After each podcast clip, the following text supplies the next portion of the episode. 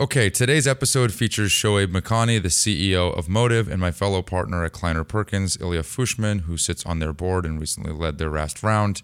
I didn't introduce either of them before we got started or when we got started, so just so you know whose voice is whose, I start off by asking Shoaib to talk about conversations at the dinner table. Ilya jumps in a few minutes later when we're talking about homework. Okay, that's it. Here's the show. There was definitely existential moments where we were running out of money, had to make hard decisions, extend runway, and had some real doubt without question. Uh, was this the right play? Was this the right move? Is this the right thing I could be doing? But it's impossible not to have doubts. If you don't have doubt, if you're not really criticizing your own thinking and critiquing your worldview, you're almost certainly not going to actually build a great company. Hi, I'm Joubin, operating partner at Kleiner Perkins, and I'm excited that you're tuning into Grit. The goal of this is not for it to be a highlight reel of how successful my guests are rather a candid exploration of how hard it is, both personally and professionally, to create, build, and scale world class organizations. If you're a fan of the show, please subscribe, leave a review, and make sure to follow us on LinkedIn or Twitter. Thanks. I generally like to start these things off with just trying to get a better sense of like you growing up. What was conversation like for you at the dinner table? I'd say it was um, immigrant family, parents moved from Pakistan to middle of nowhere, Texas, and about 1985. I was two years old, and it was a very accomplishment focused culture. My, my dad was intense and I'd say had high standards. Uh, a lot of the conversation at the dinner table was, What are you learning? And then actually being able to kind of teach it back to him in a way. In some ways, my parents were like getting the American experience through their kids. And so, yeah, I remember often we'd actually have to like write essays and book reports around the things we were learning. My dad was demanding in that way, and, and my mom was like the opposite. She was super zen. She was super low anxiety, gave us air cover. And so it was an interesting balance of intensity with incredible. Sorry, so you go to school, you do your homework, then you write a report on your homework for your parents? Yeah, my dad would have us write the summary of what we learned, whether it was, you know, science, math. My mom was actually the one oftentimes teaching us math because the public schools in Texas weren't the best at that time. But yeah, it was I'd have to like take what I learned and really demonstrate that I had understood it, not just, you know, memorized it. Do you have kids now? I just had a kid. You just uh, had a kid. I should say just 6 months ago. Do you want to be like that? I think there's lessons in that that I will pass on a curiosity for learning and a curiosity for the world around you and comprehension. I think the idea of like actually understanding what's happening around you rather than just being able to repeat it is important. Um, now, the format may change, uh, yeah. I'd say. Uh, I don't think it'll be book reports, or if it is, she'll be using ChatGPT. Yeah, um, that's right. The world changed, but I, I, think there's still something I'll carry forward there. I had that. My mom would say, just go study. And I'd put a textbook on my lap and then I'd put my Game Boy behind my textbook and I'd be like, yeah, I'm just studying. I'm sure you had that too. Um, not quite. I definitely had to study. My parents had pretty high expectations. They're both scientists. Didn't quite have the book report, but definitely um, had to demonstrate accomplishment in school. And um, yeah, my mom was actually really helpful with a lot of my homework. A lot of credit goes to her. Yeah. Uh, and when, whenever I missed school because I slept in, she'd write me a nice note. It's amazing. Like these days, you got like kids have Kumon and like Russian math, and like that. At that point, it was just my mom teaching me you know, the, the, the I'll compliment. She was my tutor. She was like complimented public education. Do you feel like that type of experience shapes your mental model of the way that you see things today? Yes, definitely. We're, we're all a product of our experiences. And, and I, I think what I, the, the model that I was trained on was work hard and persist through challenge. And importantly, don't take your circumstances as the limit of what's possible, right? Continuously learn and then change your circumstance and go and find uh, new opportunities. And I, th- I think my, parents exemplified that. I mean, leaving Pakistan not for something better. I mean, it's not like they were coming here for a better job. They were coming here to give us a shot um, and willing to take risks to do so. And so that kind of uh, risk tolerance with pursuit of growth is something that I absolutely have learned and carry forward. Question for both of you. I'll start with you. If you could describe to an alien what company building is, how would you describe it? That's an interesting question. Or like your daughter. My daughter? Yeah, I'd say it's getting a bunch of people together and um, motivating them to build something that's never existed before, something truly new, and really inspiring them, leading them, and making it possible for them to actually do that. But it's really kind of the corralling of people to align and, and build something really incredible. Absolutely agreed and aligned with that. I think it starts with having a belief that there is a better way to do something and not a marginally better way. It has to be a fundamentally and transformative experience, jaw dropping relative to what came before it or the absence of it. And so I think I think I, I always look at it through the threshold of how is what you are doing fundamentally better than what exists today? And assuming that that's the case, well, then it's convincing others that your unique insight and your view of the world is the truth. Maybe not the truth now, but will soon become the truth. You want you want to be, you know, as I say, contrarian and right. And so uh, I think that seed of an idea then has to be executed ruthlessly and it takes you know individual leadership but then massive collective execution that's oftentimes the hard part is compelling other people to follow you was there a first time that you saw that like in your own experience before starting motive was there a first time where someone compelled you to see a vision of the future that you didn't see existed before like this was your early days of watching a startup movement kind of grow do you remember that point where maybe it started to dawn on you well, before I started the company, I was in venture. And I, almost like think about venture capital as reinforcement learning for entrepreneurs. Like you get to see a whole bunch of both successes and failures, and you get to start to build a point of view on what a compelling opportunity looks like. What's a big market? What's a revolutionary product? What does it take to build a great team? And then it allows you to then apply it, you know, hopefully with high fidelity when you go out and do your own thing. I'd say the closest that I observed in my time in venture that, of that was probably Instacart. It was coming out of YC, uh, and I remember meeting Apoorva and just immediately recognizing that it most fundamentally like there was so many things broken but like most fundamentally they he had built a transformative customer experience and it wasn't you know 20 30% better it was 100x better than the alternative and so that appreciation for it you have to have a great technology or product experience that's transformative really stuck with me. And then once you're past that threshold, it becomes an absolute execution machine. Like once you realize what great looks like, that's the bar. Yeah, yeah. High standards are, are infectious. And when you see a lot of other people building great companies, you get to kind of elevate your own standard. Do you remember? I wound up doing a startup right after my PhD. I think a lot of it just has to do with you know, when you think about the problem in an abstract way, it feels insurmountable, right? How did these companies get built? If you look at Motive today, it's this massive company. It's got a bunch of products. It's got thousands of people. And it feels like it's just impossible to do that from the outside. But once you see it from the early stages, you kind of understand that, hey, it takes, you know, a, a few small steps. It's like, you know, you dip your toe in the water, then you wade in ankle deep, then knee deep, then, then you're in there and you're swimming and you're like swimming, you know, one stroke at a time and you're kind of on your way. And you might swim from Alcatraz to the city or whatever distance you're swimming that feels really long. But seeing it executed and seeing people do it in the right ways and great ways is probably the best learning experience you have. But it's that, like, you just have to jump in and do it, and it's possible. Getting over that hump, I think, is the biggest sort of hurdle actually to cross. Yeah. Sorry, you said high standards are infectious. Can you revisit that? What do you mean? Yeah. It's rare when someone, without having, let's call it, been in a, uh, observed directly excellence or been at least exposed to it in some form, can just kind of spontaneously adopt it, like conceive it and then set a standard that's really high. We are mimetic creatures. We see something and then we generally emulate. And I think this is where it is possible to actually learn high standards. It is teachable. There's micro applications of it, being incredibly obsessed with the detail when you're working on a part of the product. Uh, maybe it's a narrow feature that no, few are going to see, but like when you, when you set a very high standard and have incredible high threshold for what quality is, that then it becomes a, a rule for others to follow. And, and actually, we, we do this at the company, and it's very effective where we'll do product review, and it's product managers, designers essentially presenting their work to me directly and to, our, our, chief product officer. And we're going in and absolutely critiquing the nuance, the detail. And we're doing this in long sessions where others are invited to observe. And the reason being, when you see that level of, uh, let's call it attention to detail, then when you're executing on your own, you're more likely to apply it.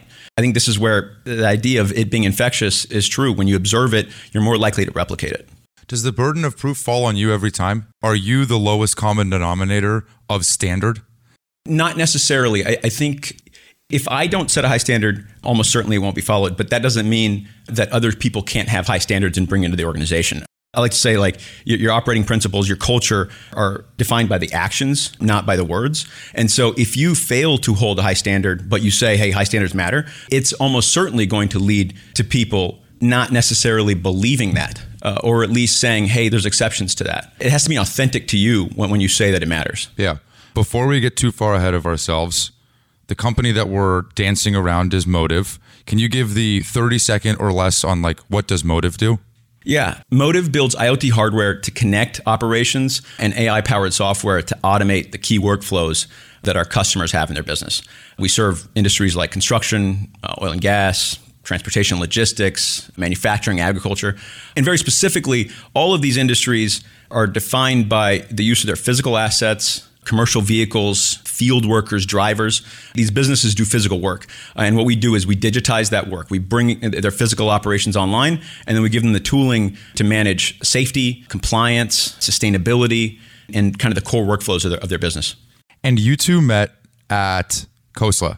We technically actually met uh, a little bit before Khosla Ventures. I had a, a roommate uh, when I was in grad school who was at the Stanford Business School, and we were working on a project. It was one of these business plan competitions and for that, we had to interview people, and um, I think it was the Palo Alto Whole Foods, right? Yeah. Where uh, we, we, we we interviewed we interviewed somebody for our pitch who sounded very convincing, and it turned out a few years later that it was actually Shoaib. Come on, uh, yeah. I barely remembered it, but then you know, uh, well, we had the video. remember when you saw each other again? So I, I remembered it when I was reminded of it. Um, I don't think you. I don't think we connected on it. We didn't was, connect was, on that. No, uh, but I think I found the video again. Yeah, because we we videotaped the whole interaction. So, but yeah, we, we really formatively met at at Khosla Ventures. I think, I think you were trying to like trace the like yeah, it was like, kind of the provenance supply chain of, for of bananas produce, and yes, produce, exactly. yeah, uh, which is a, a, big idea. I, I, I, was, I was a buyer. All right, honest answers. First impression. What was your first impression of Ilya when you met him? When you re-met him at Khosla? I actually remember this distinctly. I was impressed by. Don't sugarcoat it. Well, well so so so there, there's the interview and there's the first impression. Yeah, yeah, yeah, yeah the, the, the, proper one. Yeah. Well, in, on, uh, at the interview, I, I, was trying to make sure that he was going to be a promoter, um, and and that I, he wasn't going to block me in coming into venture. Um, and so so we, we talked about a whole bunch of stuff, and we, I remember we actually talked about a very obscure investment I made in a Australia based canola oil uh, uh, facility. This is uh, bad decision. This is pre-venture. I didn't have I didn't have my mental model yet for, right. for, investing. And he was like intensely curious about it in a way that I think gave me confidence that he was someone that I wanted to work with. Like he could understand new information. You know, was was again curious about things he didn't actually know or understand, and then could kind of actually give me good feedback. So I remember distinctly about Shoaib is just his zest and propensity to dive deep into a variety of just very different businesses and really try to understand them very deeply and essentially build a model for like a spreadsheet model for everything that he looked at. In a way that I thought was really great in succinctly summarizing like the key drivers of that business. And also I thought of it always as coming from an entrepreneurial lens. Like he wanted to figure out like is this a business that somebody could really run and scale? And like, maybe is this a business that I could run and scale? And I thought that was like a unique perspective that he brought to venture. He really tried to understand like how does a business work at the fundamentals. And he was a great guy to hang out with. I remember being particularly surprised by the fact that Ilya, as a PhD in physics, investor in clean tech, was really well versed in consumer internet, enterprise tech, and w- w- meanwhile, I mean, he's elite in clean tech, but recognized, hey, returns here are probably not going to be great. And very intentionally reoriented himself and kind of recast himself as a completely different type of investor. And then you know kind of rose to the top which it's very hard to be elite at multiple things that are very competitive. And uh, you know that that uh, i think ilya's done a great job of that well, thanks. The writing was the writing was on the wall for clean tech in, in 2010. Uh, so you're at Khosla. You spend two years there. Two years? Yeah, yeah. Is that right? Uh, just over two years. And yep. you were both there for the same, that same period of time. We, I, I, was there for just over a year, so we overlapped for maybe nine months. I would yeah. say. Yeah, yeah. And when did the seed of the idea for at the time keep trucking come? So I went into venture very much wanting to build a company, and I, I kind of stated that. Yes, yes. Like stated goal. Yeah. How long have you known that you wanted to build a company for? Like you telling your mom when you're a kid? Definitely. And, and some of this was, uh, again, you, you, observe your parents and you want to be like them in some ways, or at least uh, are inspired by them. And my dad was always trying to build something. Didn't have, I'd say, any great success or, or large commercial success, but he just went right back at it again and again. So I definitely had that I want to build stuff, I want to solve problems. And I was very intentionally moving down this path of entrepreneurship. Google, big tech company, saw how it operated, then went to startup. Yeah.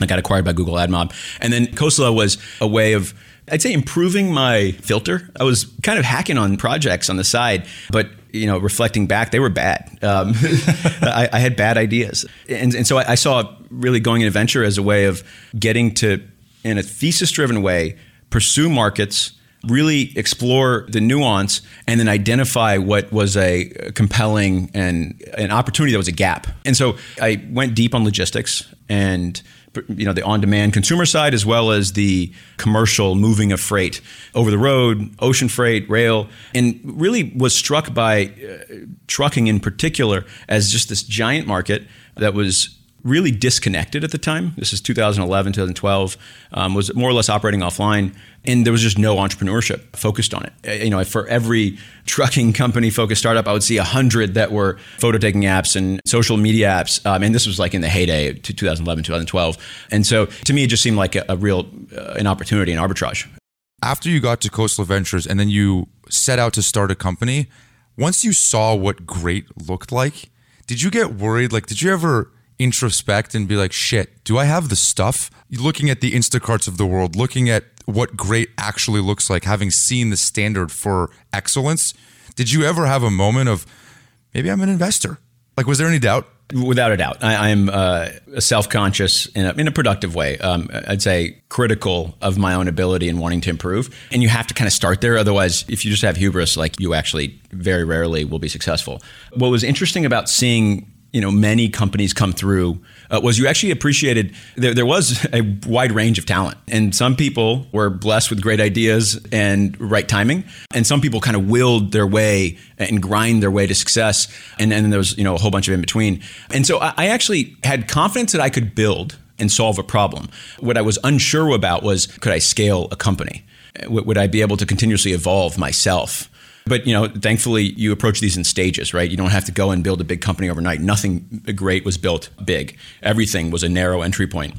And so what I was focused on was what is my narrow entry point? What gets me to the first base? And then I can figure out what comes after that. Mm-hmm. And then how did you link up with him on this? So, so we didn't reconnect um, really until like 2013, I don't think. I was at Dropbox at the time. We had just launched Dropbox for Business. Uh, there was this sort of parallel to how Keep Trucking was going about their business in acquiring individual smaller truck companies like owner what are called owner operators upselling them giving them free software at the time and then upselling them on the hardware. So it was very similar from a go to market motion perspective and some product functionality. So we, we were hanging out. I think i was maybe moonlighting for max levchin at the time on his seed fund. So i think there was some conversation about an investment there. But ultimately we really truly reconnected in a professional way. I mean socially we would we would hang out quite a bit uh, was really in 2015, where I wound up leading the the Series A of Keep Trucking. Uh, it was my first Series A I did when I came back to in, to venture. First one, first one at, at Index Ventures. Uh, it was the Series D of Slack and then the Series A of Keep Trucking. It was fun. I mean, it was kind of a little crazy to actually back a close friend. Is that at awkward? The time. It's not awkward. It's but, a little awkward. But you, no, it's it's just it's just you kind of like you're you almost you have this personal relationship that you're actually you're worried like am I putting that in jeopardy? Right. Right yeah. can you navigate both? Because, by the way, the trajectory of Keep Trucking was tumultuous. Uh, yeah, fair to say. For a while. so, so there were Slow moments. There were, there were moments of excitement and also moments of awkward intensity. But really, uh, by the way, the, the, the you know really got me over the edge was by the way my wife who was like, "Hey, Shoaib is awesome. You're super close friends. no way. He's going to run through walls. He's got this like incredible drive. Like you'd be an idiot not to work with him." And that was a huge catalyst. Eva has a great eye for yeah, talent, yeah, for sure. She does. two, two out of two, right? That's right. That's right. So, uh, so, and at the time, it was it was a big bet company in the sense that this idea to basically digitize the physical economy, right? Like how goods and things move around the world, like how things get built. Essentially, like all the physical infrastructure you see around us is ultimately powered by things moving around and getting from point A to point B, digitizing all that is a huge prize. And trucking was at the core of that. But there was incredible resistance to digitization of trucking in the average, sort of like the whole market. It happened at the higher ends because you got a bunch of efficiency, but the individual sort of owner operator didn't really want to do it. Uh, and it was this big bet that this electronic logging device mandate, ELD mandate, which is was ultimately a safety regulation mm-hmm. uh, because truckers tend to drive long hours, they get tired, so you have to make sure you regulate that and avoid accidents. That was going to be a big forcing function. It was kind of like a if that happens and these hundreds of thousands of trucking companies have to go and install these electronic logging devices and software, this business is going to totally work. But if it doesn't work out, like this business might actually not work. It was kind of a very um, narrow yeah. window. Bimodal distribution. Bimodal distribution like zero or, or, billions. Yeah. Yeah. yeah. Uh, but, but I, I want to comment on like this idea of working with friends. I was actually pretty apprehensive initially. And what really flipped for me was you, you realize the level of communication required is almost inversely proportional to the amount of trust in a relationship. And so, deep trust, high trust relationship mm-hmm. because we've known each other. Um, we've got a lot of game footage on each other. We know how each other operates. And it allows for a very seamless work experience. The way we communicate is over text and casually constantly keeping up to date on the business mm. rather than hey this formal you must uh, you come to board meetings obviously but like that shouldn't be the primary way you you, you get up to date on the business. And i think that's where having a, a personal connection kind of allows for just more continuous transfer of information. And you know by the way in early stage venture the biggest risk at the end of the day the biggest unknown rather that you're you're taking out as an investor is the founding team right? The market you know things like that you can do some diligence on but when you have a you know two three week process to make an investment and you meet somebody in that very condensed window of time it's really hard to truly know the person. And here like almost near perfect information right? And then so i knew that i could bet on shoaib. I knew that he would run through walls. He has this immigrant mentality. History has been wanting to build a business is just really in it to win it. And that eliminated a lot of like the biggest part of the uncertainty you could have in an investment. Yeah. But isn't the canonical advice invest in the person who's steeped in that industry, who's been working on a problem forever. You have nothing to do with the work that you're in. I was impressed. So, Shoaib, uh, you can talk about the early days. He spent a bunch of time. I think his trucker name was Sam. Uh, he spent, he spent, what do you mean his trucker name was Sam? That just lowers friction when people yeah. can say your name. Dude, trust me, you're telling me. Yeah, I'm Jack yeah. at Starbucks. I think he was like hanging out at uh, truck stops in Gilroy, like interviewing trucker. I mean, just like in it to figure it out. And and look, like some of the greatest founders of the greatest companies are ultimately first time founders, right? And in many cases, sure, they might have a technical background, so they're doing a software company. But at the end of the day, it's really the sort of innate drive and, and that piece around deeply understanding businesses and how they work. And this ultimately being a hardware and software company rather than a trucking company or now an IoT company, a platform. That's really the key focus. And, and so you know specificity and frankly like if he had spent a bunch of time in trucking um, he probably wouldn't have started this company and it would have been hard to bet on a true transformation in that space. Yeah it was classic like innovators dilemma. The incumbents were not going to do this because they were bound to a very different model yeah. uh, of the world um, essentially monetizing their hardware rather than really the software services. And we were highly disruptive. We actually went in with no hardware. You could use your phone initially, and it was unlikely, it was impossible that, that an incumbent from the industry free would use your phone for free if you're a trucker. That's right. Um, a free app to do logs on your phone. Um, when I say narrow entry point, it was like literally like there was this compliance requirement, paper log. We took that paper experience, put it in an app, and it was a hit. And, and actually, you know, so many investors passed for the reasons you cite. Hey, they don't know trucking. Um, then it was uh, they don't know hardware. And this is at each funding round you're saying. That's right. Yeah. That's right. I think the best investors who pass eventually come back around and they'll like they'll reflect on where they came up short. And I, it's always fun to to meet to bump into folks who you know looked at our A's and B and, and are like I'm bummed. And I, I know that you know that was that was a mistake. And then when the so between the seed and the A when you let it, you were giving away the app for free to truckers and Sam was hanging around truck stops. like, what was Sam doing at truck stops? Yeah, well, so so a few things. Um, uh, Sam.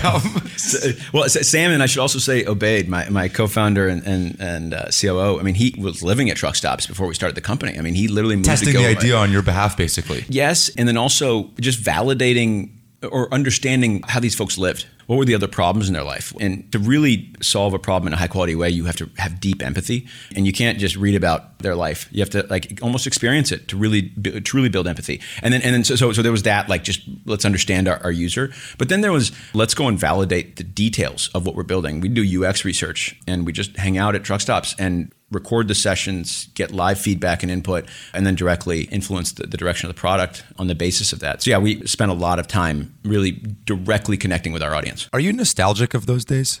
There's a part of me that loves it and misses that uh, when you could turn around and everybody in the company was in the same room. Um, you could you could uh, almost like pass ideas non-verbally.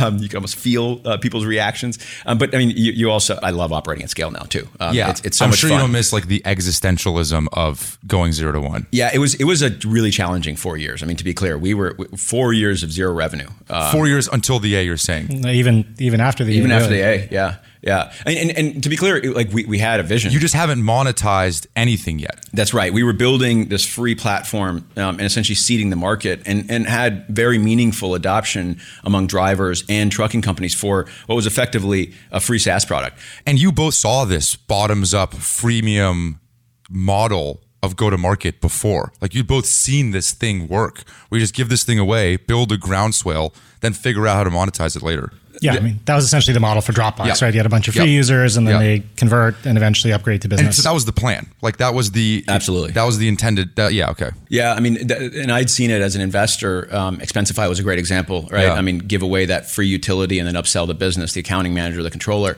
Um, in this case, it was give away the free utility logs to the drivers, upsell the safety manager, the fleet manager, and I believed it.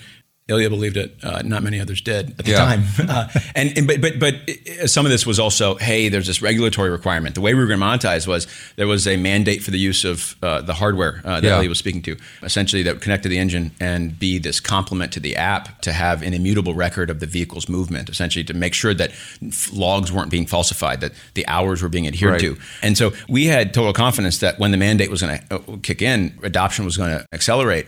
It got delayed. It took time and uh, you know, there was real risk that there was lots of legal challenges. Um, yeah, it wasn't a slam dunk. Were those years, for lack of a better word, awkward? You've raised some seed money. You've left your cushy venture job. You're in a trucking market. Uh, you've decided on this go to market motion of giving away the product for free. And for years, I mean, years in startup land feels like lifetimes. I just can't imagine you were, had the warm and fuzzies at that point going to Ilya for the Series A having made no money. Yet. yeah, there was definitely existential moments where we were running out of money, had to make hard decisions, extend runway, and had some real doubt without question. Uh, was this the right play? Was this the right move? Is this the right thing I could be doing? But it's impossible. It's possible not to have doubts. If you don't have doubt, if you're not really criticizing your own thinking and critiquing your worldview, you're almost certainly not going to actually build a great company. And you, you have to continuously have doubt, right? It's not just one moment we get over the threshold and now it's smooth sailing. And, and, and actually, the, the, when we failed is when we've through hubris, when, when we were like, oh, like we got this. We got step one right, step two right. Of course, step three is going to be right. And, and that's where you know the, the mistakes around building a marketplace um, really, I think, stem from. It was hard through the Series C, really. Like the Series B was probably the most tense moment because the company had scale, had a bunch of people using the product, a bunch of companies using the product, had already built out their own hardware. They used off the shelf hardware first and then decided to build their own hardware team going full steam ahead. And the mandate just keep kept getting extended and extended and extended. And I think that B was a really hard fundraise. We had some, I remember existential conversations about like, where is this really going? luckily raised the great Series B with with scale. And then I think it was like that year or the year after, you went from a million of run rate to like 35 or something like that in a single year. Yeah. Remember that? It was it was one to about 50 sorry, 12 50, months. Yeah, um, 12 from months, April yeah. to April, April 2017 to Before April. the B? Right after right the, after the B. Right after the yeah. B. Yeah, it was it was an absolute wild run, and I mean to, to be honest, like we were hardware constrained. It was like we couldn't manufacture enough devices to satiate the demand. I mean, we could have probably done a hundred, one to hundred in, in, in eighteen months if, if we had. How weird was it well. switching from desperate existential mode to oh my god, we literally can't keep up. Even having seen it from the other side, you probably had like a bird eyes view of like, oh my God, it's happening. Like we just found product market fit, like it's on. And then all the things that you said about scaling as a CEO and all that, like all that happens very fast. Yeah. Yeah, the cycle time was massively compressed, especially given what we had come through, which was quite a protracted cycle. You know, it was it was challenging. There was the technical challenges of keeping the platform up and actually like being able to deliver on the customer expectation, and and that's consumed a lot of the energy initially. Uh, and then we, we kind of secured that. There was an element of growing up as as a CEO where I didn't have traditionally you'd go through like two VP of sales between one and 50, maybe three. And, and we, we didn't have that opportunity to kind of learn, fail, build better judgment. You Yeah. know, I think Slootman has the has the quote, good judgment comes through bad judgment. You have to kind of actually experience failure. And so it was just incredibly rapid. I definitely made mistakes. But also I'd say in the things that I knew were absolutely critical, take our VP of engineering search. It was so obvious that if we were going to be able to actually go beyond this, you know, ELD mandate driven business, uh, we were going to have to really you know, there had to be Act Two, Act Three. We had to build a platform. Our customers needed a platform. Um, they wanted to manage the entirety of their operations, not just compliance, and we needed exceptional engineering leadership. And we couldn't miss. That would have been a devastating mishire. And so what I did was I met everybody that was exceptional in the market that wasn't unavailable, and then it was a 12 month long search until I found uh, Shiva, who who um, is still today our CTO, and it was probably the most consequential decision. And so knowing when to flex patience despite the cycle time compressing is, is really really important Yeah, I've said another way, like knowing which ones are one way versus two day two way doors. totally Yeah. I have heard you say that if you were starting another company again, one of the first hires you would make is a recruiter. It kind of reminds me of just the emphasis that you're putting on talent in the early days in hiring.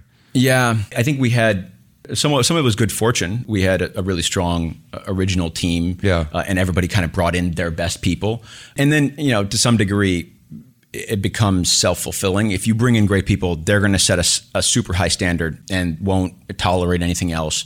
And then what you reward in the organization becomes what people follow. And so we'd lift up the best people and thus it was very clear. And we'd accelerate them we'd reward them financially but also from an opportunity perspective. And so it was clear that high performance rewarded and that led to other great people coming into the company. That said i think having a recruiter early on just lets you go and make contact with the market more aggressively. Like you, don't want to fall into like local optimals. You want global uh, optimals generally. I mean, you can't fully globally optimize always, but you want to see beyond just your immediate network. And so this is where having, I think, full time recruiter it just makes a huge difference early on. Okay, but like, are you guys still hanging out? Like, uh, as this is happening, like, are you guys still, I don't know, like having wine together? Or is it like, oh my God, this is a real business? Like, we need to separate. Oh, when when the when the Like the when ramp things are happened? working. No, we were like, holy crap, this is amazing.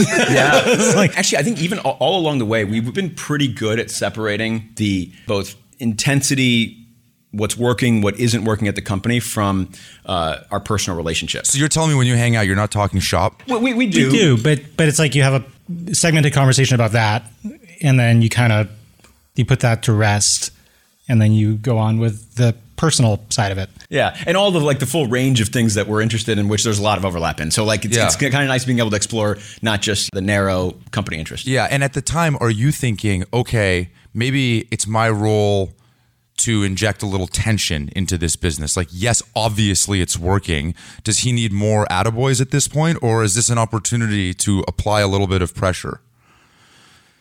Um, I think Did at- you have an instinct there? No, I think at that point, frankly, we were all just happy that the thesis worked. Yeah. Right. It was kind of, you know, a little backslapping and sort of let's actually take advantage of this opportunity. And I think, per the point on talent, like that was the moment to step on the gas in recruiting great people. Right. Uh, and that was the moment to go raise a great Series C to really capitalize the business, to set the valuation at where it needed to be. So it was a really sort of like, what do we need to do in the next six to 12 months? And let's focus on those priorities. I don't think it was sort of a inject tension or it was really just, hey, like, okay, it's working. It's at, at a real scale, really fast. Like, what do we need to have in place for this to actually not keel over, but get to the promised land? Yeah. I think Ilya did a great job of being patient and empathetic while we were figuring it out and waiting for the market to come, but then also really pressing in a thoughtful way, not an aggressive way, on hey, it's time to up level the team. You've got to go and think about who else needs to be here and what skills do we currently lack that are going to be sources of competitive advantage and, and essential really uh, for the next stage of the company. And then importantly like helping me go out and get that talent and close that talent which is critical. Was it a thoughtful exercise for you having come from the venture side once the business started to rip, picking very judiciously who would then join your board? Obviously, it's harder when the company is grinding. I wonder if there is any intentionality at that point. Absolutely. So, having been in venture and having seen a number of, uh, let's call it different board dynamics, I knew the one I wanted. And, you know, you don't always have the good fortune of picking your board member. Sometimes you have to take the deal that's on the table. But we always, I think, were able to get great people who aligned with our values and with uh, I think my time scale. You know that we were building a, Yeah. a really a generational company. I want to build a 50 year, 100 year company, and we're oriented around growth, uh, and we're willing to let's call it be aggressive in pursuit of it. Uh, You know that idea of implied odds, like being able to take the bet today, knowing that the immediate return may not be there, but the long term return is. And this is where ultimately going back to that idea of working with friends, our Series D was led by Neil Mehta from Greenoaks, who is one of my very close friends. We, we, we went to college together. We've known each other for you know almost 20 years now, and getting to work with him and Ilya and Joe Kraus, who I'd uh, known really well, and these people who have we've accumulated a ton of trust. They care deeply about me, and they kind of are, let's call it uh, timeline aligned, right? They're long term oriented, low discount rate on the future, uh, those types. And I've been able to really assemble a board that does that. And then of course Ilya rejoining, you know, at our Series F. What do you mean low discount rate on the future? How willing are you to trade near term gain for long term opportunity? And if you have a very high discount rate in the future, you're, you're thinking about next quarter, next year. You're not thinking about 5, 10, 15, 20 years down the road. So the Series C is raised, and is that was it the Series C or the D that then you went to bet on freight? So it was it was actually in between the C and the D. Can we talk about this? Do you, do you mind? Yeah, yeah, absolutely. I mean, there, there were some real lessons here for me personally, and then for the company, of course. This comes back to the founding story. The founding narrative was we're going to connect trucks. There's going to be a free app. Then there's going to be an ELD mandate, and then we're going to have this network of trucks where we're going to have deep insight into where they are, where they want to go, how much time they have available to drive. We'll have essentially built this virtual fleet. And we had it. We had hundreds of thousands of drivers, trucks, and, and trucking companies in our network. And, and it was a proprietary network in that sense, right? No one else had, had there was no other device installed in their vehicle. And so it, it seemed actually quite natural that we would be able to build just a, a, much better marketplace experience. Uh, the way freight was transacted up until then was really over the phone. Uh, you, you had brokers, these, these mediated market makers, calling truck drivers saying, "Hey, can you take this load? Can you take this load? Can you take this load?" And running a manual auction. And so, well, we had the data to run potentially an automated auction and a much more competitive auction. Like we had more visibility, we had more trucks and Yep. greater visibility. And so it was almost like the fulfillment of the prophecy, right? Um, we gotten step one and step two right. Of course, we're going to get step three right. And so, so we acquired a small freight brokerage, uh, and this is I think middle of 2018, late 2018, and we go big. We scaled up to 200 people, almost 100 million dollars. I think north of 100 million dollars of revenue run rate, and we realize there is an advantage. We have a marginal advantage in, in, in how we uh, can actually broker freight, uh, but it's not a jaw dropping customer experience. It's not transformative. And we ultimately decided to actually shut it down for that reason, because we didn't believe that we could actually deliver a unique customer value. Yeah. But also, it was a distraction. It was taking resources away from our principal mission, which was to make companies that operate in the physical economy safer and more efficient. And so, hard decision, but uh, once we kind of arrived at it, it was actually uh, fairly obvious. Yeah, I mean, you went on CNBC, like you're talking, it gets the whole thing. Yeah. Right? Yeah. We, every all hands, we'd talk about it. It was our mission: connect, connect the world's trucks, automate It's the, the world's future of the company. It- it is the future of the company. How long did that last? How long from we're doing freight to we're killing freight?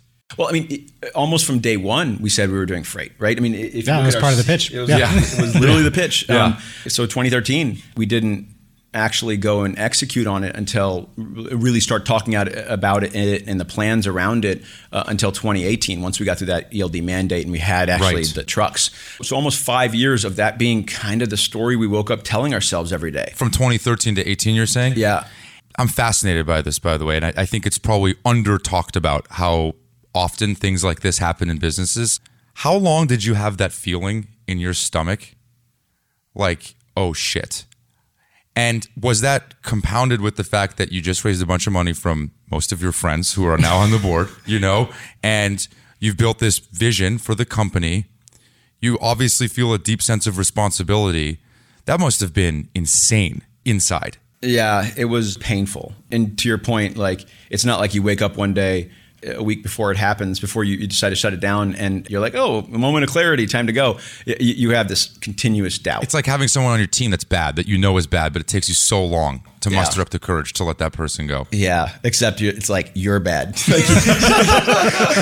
Um, yeah, like the, the the strategy that you conceived and the story you've been telling is false. And so, yeah, it, deep self doubt. Um, How long did it last? Do you remember? I probably started to really doubt the opportunity and our opportunity within it six months in. So by middle of 2019, early mid mid 2019, uh, I knew this wasn't going to work, and it was a challenging situation because we were still you know guns blazing. We were we were going in Spending Um, a bunch of money, hiring, et cetera. Yeah. and, and yeah, we, we, we hired all the way until Q3. And it's actually painful to recall this because, like, I I had to continue down that path because we were going to try to fund the company for the next phase on the basis of it. And it's not like I was like, oh, this isn't going to work at all. It was, I don't think we have the most fundamental advantage that we thought we had. And we're fighting a battle against other startups that have a single threaded mission around this. There's nothing else going on, and they've raised billions of dollars, literally. I mean, if you look at cumulatively the space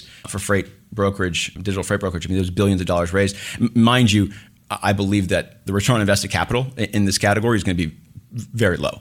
I don't think these are venture scale businesses, and that's a, maybe an aside. But but I, I, I thought, okay, we're, going to attempt to fundraise on it and try to do both still. But I had doubts on our ability to actually do it in a really high quality way. And then you know, come end of 2019, it was just very clear. Like uh, that had gone from doubts on the ability to build something great to like doubts on our ability to do it at all. Yeah. Yeah. And then when's the first time you find out about this? I'm super curious. Well, I had already stepped off the board in 2018 Right. when I moved from Index to KP. I think we spoke early in the second half of 2019, or sometime maybe maybe around Q3 of 2019.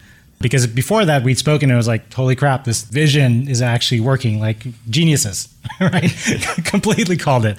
And I think we'd spoken about that. I, I was super excited about it. It was great. Like, we called it right. This is totally going to work. And then we reconnected. And I remember you sort of having that existential doubt and chatting a bit about, hey, like the right answer is the right answer for the business. Like you kind of have to course correct here because you can't have this sunk cost fallacy. And if it's not going to work, it's not going to work. And you have to just really orient on the business that that makes sense. Yeah, there was so many reasons to, to move away from it, but but actually, the, the thing that would I would continue to come back to was, is this generating value for our customers and our customers being the companies that had bought our hardware and software, the trucking companies and now construction businesses and oil and gas companies, and the others that that use uh, our, our tech. And I simply could not say with any kind of confidence that it was actually creating value for our customers. And so we had we had essentially built a whole new product and a whole new service for a completely new customer base, shippers. And that was a real mistake. And I actually like, you know, one of the reflections I have here is if you have the opportunity to pursue a second act or a third act, it's either taking your existing product and finding new customers for it so you get some product leverage or building adjacent functionality for your existing customers. Those are really the two success modes for second third act. It's very rare to see a company build something completely orthogonal. And in this case it was because yeah, there was trucks carrying the freight, but the customer was a shipper. We knew nothing about shippers. We, we, we had never actually sold anything to them in the past. And so why take on effectively a completely new business? You think you saved the company, killing it? Oh yeah, yeah, no, no, no question. I think it would have. It wouldn't have been a zero because we had, you know, we had at that point a hundred million dollars of Sure. recurring revenue Yeah. on the software side, and, and like a, you know, a customer base that deeply valued our, our, Yeah. our hardware platform and our fleet management platform. But it, it was clear that we would have not been able to maintain or, or extend our lead on the fleet management side, and there was well resourced competitors there. And in fact, that we would have run out of cash as a business. Totally. Um, not immediately, but eventually. In hindsight, did that change any of your framing around how you make bets in the company? Maybe the process with which you make a bet? Yeah, yeah, absolutely. So there's this framework that you know I, have shared with our product team and, and with our leadership team in general, which is really customer driven.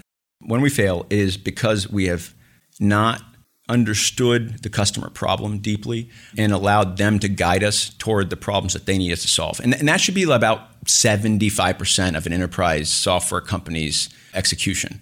It's customer driven and really figuring out what's the next dimension of their need. The other 25% can be these bets where they may not be telling you that they need something, but you have a view of the world, you have a vision for the future that you believe will come true uh, in, in some reasonable timeline. And so, on that 25% that are, let's call it vision for the future bets, it still has to be driven by this framework, which is build an adjacent product for your current customers or take your product or, or, a variant of it and go and find a new application, a new customer set. I think we've now really adopted that and, and it's been quite successful. And then there's a second bit, which is everything should be a lean effort. You should never go and put 200 people at, at a problem overnight. What you should do is find a great leader and effectively make it a startup within the company. And, that, and that's, you know, we, we launched a fuel card product. It's, it's really a, a, spend management platform for the physical economy. Um, uh, construction businesses, mm-hmm. trucking companies, oil and gas companies, they need tools to manage how their people spend, where they spend, how much they can spend. Uh, and that should be deeply integrated with your telematics and your fleet management platform. That, that's what we believe in the future will be an expectation. And the way we built this spend management platform was one of our PMs championed it, identified the opportunity, built the case, commanded uh, the resources, uh, but it was literally like a venture bet. We, we essentially said, here's a million and a half dollars. He went and actually acquired, acqui-hired a team of eight people, and we isolated it. We, we put it on the side and didn't absorb it into the organization until it was very clear that there was product market fit. Yeah. And, and, and almost like product market pull, that customers uh, demanded this. Yeah, Henrique from Brex, when he was reflecting on the crazy times over the last few years, he said, look, Joubin, the one thing I wish we did was sequential decision making rather than concurrent. And his reflection was one of, we had too much money and the result of too much money was being able to do everything at the same time. However, the organization physically can't do that. And so it kind of reminds me of what you're saying like, park it to the side, do the main thing, keep the main thing the main thing, and then figure out how to sequence these decisions rather than doing them together. That's exactly right. Yeah. You have to pursue things generally in series rather than parallel. And taking on a second or third act should only happen you don't have to be the market share leader. That will take, you know, for us 10 years. But you should be on the path, very clear path to flow share leadership. Switchers, new adopters of the product are overwhelmingly buying you because if you're the flow share leader, eventually you will be the market share leader. Yeah. Um, yeah. And, and so, and so, so that, that concept I think is, is really important, has to be on the side until your core products are, are at a maturity level where they are effectively the market leaders. And then importantly, that idea of less but better, just focus and channel your resources on the things that really do matter and strip away all the noise in series, not parallel. Yeah. And then Ilya, for you, how do you think about as a board member, because the data shows us that the biggest companies all have second and third products and they usually happen within a certain time frame. And you probably know that right? Yeah. Like, first of all do you agree with that? So i think if you look at the biggest companies out there of course they have multiple products right? And there's actually a really great book about the history of microsoft called hard drive it goes back to like the early really truly early days of you know bill gates dropping out of college and, and pursuing this. And by reading that you really see exactly how sequential the build out of Microsoft was. Because if you think about Microsoft today, it's this platform company. It's got all these products. They are all integrated. It's massive revenue scale. And I think that's a little bit of, you know, a bit of a, of a head fake that uh, has existed in the tech startup ecosystem where you, you aspire to become one of these platform companies, but you forget exactly how long and how sequentially they were built. But that said, like, of course, if you see an opportunity to expand wallet share within an existing customer set or use your resources to find adjacencies, you should absolutely take advantage of that. And the big reason we we invested out of Kleiner Perkins into into Motive is we're seeing that with a new set of products today. Rippling is another example of a company that's following a similar path where you have a customer, you can just sell so much more to them, but you have to be very very careful about how you resource and sequence. And precisely careful about when you can call something a success or not. The biggest mistakes are made when you're you've convinced yourself that this is going to be the right thing, and you over allocate resources to it and then you have to pull back at scale and it's incredibly difficult to do that with 200 you know a few hundred people from just an organizational morale perspective yeah. right because It's it's a real shock that it, the system has to absorb. So you're much better off seeing if these things really stick and then expanding them slowly and then compounding them in a very thoughtful way than sort of saying all in like we have now an opportunity to go build act two and look at the end of the day when, when we think about investments like we every everything you can think of every great company you can think of has multiple acts but you kind of want like act one to be big enough to build a real sustainable standalone business that can actually fund those acts potentially without external investment. Yeah.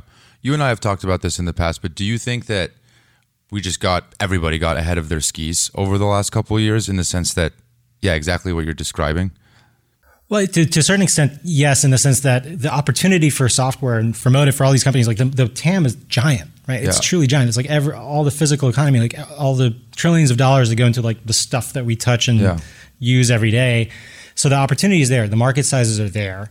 It's absolutely kind of the right response to try to capture that as quickly as possible. But you do get into the physics and the friction of just organizations. And so you kind of like it's an art, frankly, more than a science. Yeah. Um, so I, I don't think you can fault anyone, entrepreneurs or investors, in trying to pursue these opportunities. But I think with the benefit of hindsight, of course, I think folks would have done it in different ways in the last three years. So you join KP, then you're raising a series F. That's right, Series F. Take out the bat phone, call Ilya. Like, what, what's the deal? Tell me the process. And so freight had happened. You knew about freight. You knew what's going on with the business. At this point, I think when you get the call, it's on fire. This business is on fire. Yeah, yeah. The um, You rip the band aid off. we ripped the band-aid off. We reoriented ourselves toward our core mission, which was to unlock the potential of the physical economy to, to serve our, our customers mm-hmm. through connectivity and automation, bringing their, their vehicles online, bringing their equipment online, their assets online, and helping them improve safety, efficiency, productivity of their operations. And that bet was the right one. Clearly, uh, we were you know able to reduce our burn, but m- most importantly, uh, redirect our people toward one problem. So the business reaccelerated uh, in a major way. Growth is exceptional at scale. Uh, you know, we're talking about hundreds of millions of dollars of ARR growing at a very high rate. And at that point, we know that we are a very large TAM, ability to compound at a high rate for a long time, and lessons learned on what not to do Yeah. um, to pursue growth. And so, uh, you know, I, I'm now thinking, okay, we're gonna, we should be thinking about building a durable, lasting company, and that means going public. But the market has changed. This was, you know, April 2022, and the IPO window essentially shut. Uh, and so we're raising our Series F, and Ilya and I, you know, reconnect around it, and and he leads our Series F along with Insight and our insiders. You know what's interesting is um, in 2018, you hired the head of AI from Uber to be your CPO. Is that right? The head of the ML platform. Okay. Um, but but but essentially the infrastructure that powers their AI. Yeah. And it's funny now, everybody kind of feels pressure to be like the AI company. And it seems like that was a calculated decision. Again, I have no idea. Yeah. But just looking at some of the hires that you made pretty early on as a core competency of the business. Yeah, no, absolutely. What we recognized was there was a lot of focus on, let's call it the autonomous trucking and, and the automation of commercial vehicles. And I believe that this will come about. Their level four will be realized in long haul uh, commercial transportation. What is level four? Essentially, in the vast majority of environments, uh, a, a driver, a driver being able, or, sorry, a vehicle being able to operate itself. Yes, but the time scale matters. And my belief was that there was an opportunity to build AI that would assist the driver to make them safer and more efficient on the road, uh, you know, and augment them rather than to replace them. And so in 2017, we actually acquired an AI company. Essentially, uh, they were building a consumer computer vision application, and uh, redirected them to build our first dash cam, essentially. And uh, what we were building here was not just a, a recording of what happened with the driver or with the vehicle in the case of an accident, but actually real time observation of that driver. Are they using their phone? Are they drowsy? Uh, Are they distracted? Are they following too closely? Some of the core unsafe behaviors that lead to preventable accidents. And our, our belief was that AI dash cams would essentially transform road safety, and there would be a, a ton of market pull for it. At this point, know, at that time, maybe five percent of trucks had had a dash cam at all. None had an AI dash dash cam. And so we made the long investment here. We, we acquired that team, and then Jay, who, who joined us as our chief product officer, was kind of the ideal product leader, and Shiva was the ideal technical leader, given he led the ML platform at Twitter, for knowing what great looked like here. And we made a, essentially a four-year R&D investment uh, that ultimately led to uh, what is you know the best performing technology in this market our camera tech is really exceptional. It reduces accidents by uh, around 50%, which is financially incredibly consequential, right? I mean, insane ROI. This is like a $200 camera that reduces your accident rate by 50%, but like huge societal benefit. You know, r- road fatalities are actually increasing after 50 years of decline. Now, in the last three years, they're, they're, they're up uh, sequentially. And uh, it is just very, very clear that if you can make that driver more alert, and more aware of their own behaviors, you can actually prevent accidents and save lives. And that's really one of our core missions now. Do you think about competition, honestly? Do you have a framing on how you think about competition? Is that something that's top of mind for you? I think it's very easy to say stay in your swim lane, focus on yourself, don't worry about anybody else. I wonder how applicable that is when you're in it it's impossible not to be aware of competition in an enterprise sale. Uh, it is zero sum, at least in our market, right? You're not going to deploy some on this product and, and others on this product. It's we win or lose. Uh, and that deal is not going to be available for another probably four years. And once you get in, you're not going to be able to actually remove the incumbent unless they are really letting the customer down to the point, you know, we build painkillers, not vitamins. I mean, this is tech that once you're in, you can't operate without it. And so we have to be aware of competition. We have to know who's doing what and why we lose. But it has to be through not the lens of, I want to build something different, but rather, I want to understand the customer problem and I want to build something better. It is very rare that companies, products that seek differentiation for different sake lead to better products. Better products are almost always different. We always think about what can we do better to serve that customer. It can be informed by what our competitors doing well or not. But if you get over oriented around that, uh, you lose sight of what really matters, which is are you solving the customer problem? Yeah, I think that's well are you said. creating customer value? I think it's really well said. How many examples do you have, Ilya, of companies losing to competition versus to themselves? I mean, I think the adage is like most companies die by suicide, not homicide. But competition can be real, right? We're seeing it play out in the enterprise market where, let's say, bottoms up adopted productivity software kind of hits the brick wall of Microsoft. And uh, you're seeing that in the Uber Lyft battle, right? Um, that's kind of an epic one. So it happens. You just, I think it goes back to what, what Shoaib's articulating, which is in the market, how do you segment it? How do you find the customers that you are better off serving? How do you really own that customer? How do you wall it off? And how can you be intellectually honest with yourself about what your opportunity is versus a competitor and what your advantages and disadvantages are? But for the most part, at least early on in the company's trajectory, it's really self inflicted wounds. The ultimate scale that you can get to can be dictated by competitors, especially in mature markets or busy markets. And so you have to have a real clear vision and strategy for how you're going to execute at the bigger scales. And not to over reference books here, but there's a really good uh, book about kind of the strategy framework of Procter and Gamble. Uh, it's called Playing to Win: How Strategy Really Works. And you actually don't really have to read a lot of it. You kind of get in pretty quickly, and understand like ask basic questions like, what's our real sort of mission here? Like, what do we want to accomplish? Who is really our customer? A lot of times it's like everyone's a customer, but it's not really everyone. There's a particular customer you can have what is our advantage vis-a-vis that customer in the market? And like what do you have to have in place in order to pursue that segment? And if you go through that exercise it sounds pretty simple like you can actually get to a lot of clarity. Uh, and I think a lot of the mistakes or missteps, especially even in competitive situations, happen when you sort of try to directly compete with an opponent on their playing field, right? You're saying, like, okay, I'm going to do the thing that they're doing and just copy it and not listen to my customer and not tailor it for the market segment that I really want to operate in. And that's when you can get into trouble, especially if your competitor is big, well funded, or has a distinct advantage. And so it's really understanding the capabilities and needs of the customer and how to address them that I think becomes critical as you try to scale up in a competitive dynamic. This is going to be tough for you guys to answer, but I'll give you two options and you can pick which road you want to go down. The first, what's the toughest feedback you've given each other? And if you don't feel like answering that, what's the toughest feedback you've ever gotten? And the framing for the right answer to this is whatever immediately makes your heart skip and gives you a little bit of anxiety inside? I'll let you go first. Sorry, th- th- repeat the first part. It's the toughest. Each other, leave the toughest feedback you've ever given Shoaib, or the toughest feedback that someone's ever given you. I mean, I think the toughest conversation we had to have, the one that I dreaded the most, was frankly around the Series B of the company because it was like a, you know, I I'd gone to my partners and I said, hey, can we extend runway here? And they said, no. you know, this has been this has been a company that makes no revenue for a few years. Like it's a big vision, but when is this mandate happening? And I had to go back to Shoaib and tell him like my friend, right, uh, that I've been working with, like grinding in this in this sort of early stage company, helping him uh, that you know I can't really extend his runway.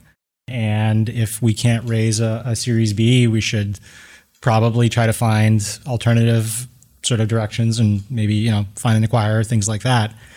That was probably the hardest conversation to bring, right? Because again, it, it brings together that personal relationship and the business aspect in, in a real head-on collision. In the back of your mind, were you counting on Ilya to get it done? I knew that well, when you're in venture, you realize that there's constraints, right? Yeah. It's not just an individual uh, Yeah. sport; it's a Yeah. team game here, Yeah. and you've got partners that you've got to make sure you bring along. And so, while I knew he believed we were going to get there, he had high confidence. Maybe you know, you can't be irrationally confident. There's there's there's definitely scenarios in which he, I'm sure, had not a zero, but but something less uh, written down. I knew that he had constraints, and so I, I didn't have an expectation that he was going to be able to like give me the money blindly. And so what what I did was okay, and and this wasn't just Ilya. It was Ilya and Joe Kraus, who was um, the investor from GV.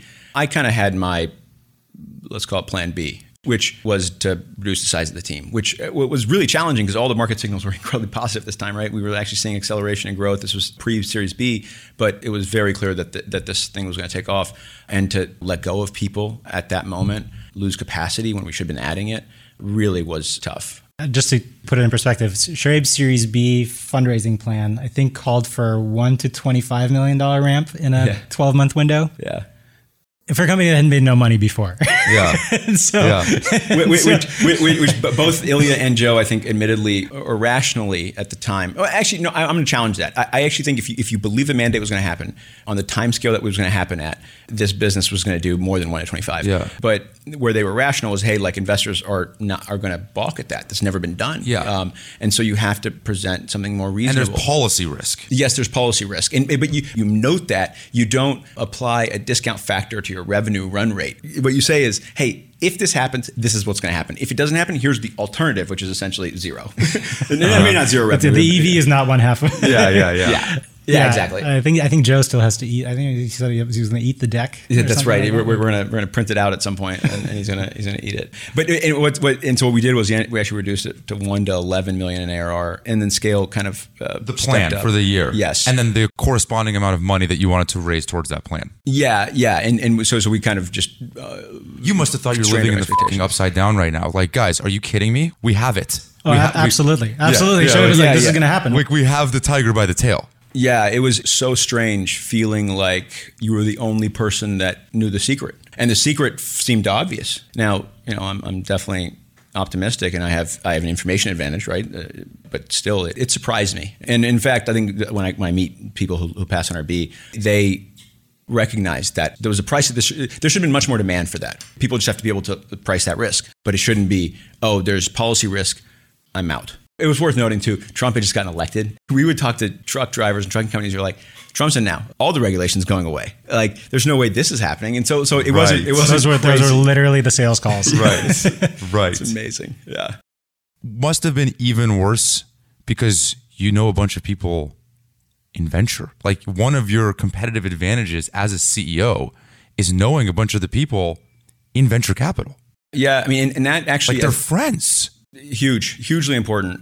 It actually was a real advantage at the seed. Essentially, I you know I had Joe Kraus was like, hey, when you when you go, when you're ready to leave Yeah. start a company, Yeah, we were on, board, bet we were on on board together. He's like. I got you, which I, you know I'm so grateful for. And Ilya it was you know deep trust and, and, and relationship. But w- once you get past B, that none of that stuff matters. It's all about do you have the numbers, and is the market large, and can you continue to scale yourself and your team. Yeah. Yeah. The, the, the game really does change once you're past that like kind of exploratory phase of seed and, and you don't have to answer this, but in retrospect, do you wish you pounded the table harder? Like, do you wish that you approached this differently? You know, I could have sort of threatened to quit, you know, like the, this sort of like, hey, you don't do this, I'm out, kind of, you know, sort of joking a little bit here, but there are probably more extreme things I could have tried to do. But I think there was an element of this has to come to some fruition. Like we have to see that this is real. And look, you operate in a partnership, and could I have done more to convince my partners? Maybe. Yeah. But I think, frankly, a lot of it just like all the doubt, frankly, went away when the revenue ramp happened. Right. Yeah. Well, Yeah. it, there was actually another reason too. Uh, reflecting back on this, we had SVB actually was critical in, in the development of the company. They gave us an eight million dollar term loan for essentially against hardware purchases. Yeah. Uh, at, at- when we did the A, and we drew on that. We drew effectively the full amount, Wow. and and it actually let us you know continue to, to operate. Uh, and if we hadn't had that, the company wouldn't be uh, what it is today. And so so that that was a factor in the consideration. Like it's hard to be behind you know eight million dollars of term debt for a company that has no revenue. So so there, there's it was very reasonable that that investment didn't come through. But importantly, when I actually reflect back, what would I have done differently? Like if if I could have. And maybe this is like a second time entrepreneur opportunity, but like if I could have raised more money and built that exceptional hardware and software engineering team earlier, instead of kind of going through multiple cycles of trial and error, the, the market would be ours. Um, Yeah. And, and, and the market will be ours in, in the fullness of time, to be clear. Um, Yeah. But it could have been even faster. The TAM is just giant. And Yeah. it's so clear that uh, the market needs what we have. Yeah. And I think let's call a spade a spade. You had just come back from Dropbox, right? To Accel, right? Index. Index, sorry, Index. And the first deal that you do basically is this one. It's not like you've been the dude in venture for 30 years. You really stick your neck out on the line. I think you stick your neck out in line with in, that- in every deal you do Yeah. with, with your partners. Yeah. Right? If you have a healthy partnership, yeah, you have to justify it all, right? It's the same dollars competing for all the same opportunities. Yeah. Yeah. Okay, over to you. I'm not going to let you off the hook. Toughest feedback that Ilya has ever given you? No, I, I, I've given Ilya, I think. That you've given Ilya, sorry, yes. You know, I will say when he left the board and moved from Index to KP, I was super bummed. And, and I, I let him know it. When you are in venture and you operate a company, you realize there's there's a lot of risk in being kind of this inherited asset. You right? didn't want to lose him from the team. Yeah, yeah, absolutely. I mean, and, and like this was at the time when I needed him most intensely. He had the most context. He knew me best. He knew uh, what, what the gaps of the, of the business. And and it's not like he disappeared. Obviously, we like we you know we're friends and we we we're, we're constantly trading notes. But you you simply can't engage at that same level uh, with Yeah. the same resolution when you're not on the board. And so I was super bummed. But but I, I actually reflecting back on it, I, I totally understand. I mean, you know, this idea of Ilya, he pursues growth, and that move for him was unquestionably the right move. Uh, and and so, how could my self interest outweigh kind of hit what's best for him? It- That had to weigh has on you, though. Like that, not just with Shoaib, but like probably all yeah, the boards you I mean, sit leaving leaving boards is incredibly hard, right? Yeah. Because you're, these are the commitments you really make. Um, these are ultimately the relationships that endure, right? Deep relationships that you form with founders, and people put a lot of trust in you as a board member. Really, first true board member in a company, and you do have the most context. You do you are the champion internally, right? And you can have somebody come in and, and backfill. And I think Mark's Mark's fantastic at Index but you, don't have the same feel. I mean, I remember when you had your office next to the bar on Mission Street, and it was like three or four of you, and, and it was a bunch of folks sleeping on the floor, Fourth and floor like walk up. yeah, there was like um, you know, you just- you don't have that memory, right? And you don't have the context of where the company came from and, and where where it is. So, I think it's the di- most difficult thing when you change uh, firms and venture. Yeah. is is leaving those relationships, but the great thing is you can restart them. Yeah. Good place to end it. I've already kept you guys over, so I appreciate you doing this. Super fun. I end all these the same way. Are you hiring? Why don't we start there? If you're hiring for any key strategic roles, like are there any is there anything that you want to shout out? Yeah, yeah, we, we're definitely hiring, and there's a few specific priorities. We're hiring a new head of AI, our, our head of ML and AI actually left to start a company, which uh, I'm really excited for him about. But uh, yeah, so, so so we're looking for someone to kind of lead our AI team, uh, an area of, of significant importance, both w- with our driver safety product, but now we're starting to build new computer vision products for for new applications. And then also on the embedded software side, hardware engineering side, we're scaling up that team. We're again solving new problems in new spaces, going beyond the vehicle, going into into physical spaces. Uh, and so uh, hardware leadership is really we have a great SVP hardware, but kind of rounding out that team and continue to scale it. Uh, and then uh, we're, we're going big on the enterprise sales side. So we started in SMB and commercial mid market. Now we're really going after the, the, the Fortune 500 and the largest uh, mm-hmm. businesses and uh, looking to scale up that, that enterprise sales team in a major way. Last one. When you hear the word grit, what do you think of? What comes to mind?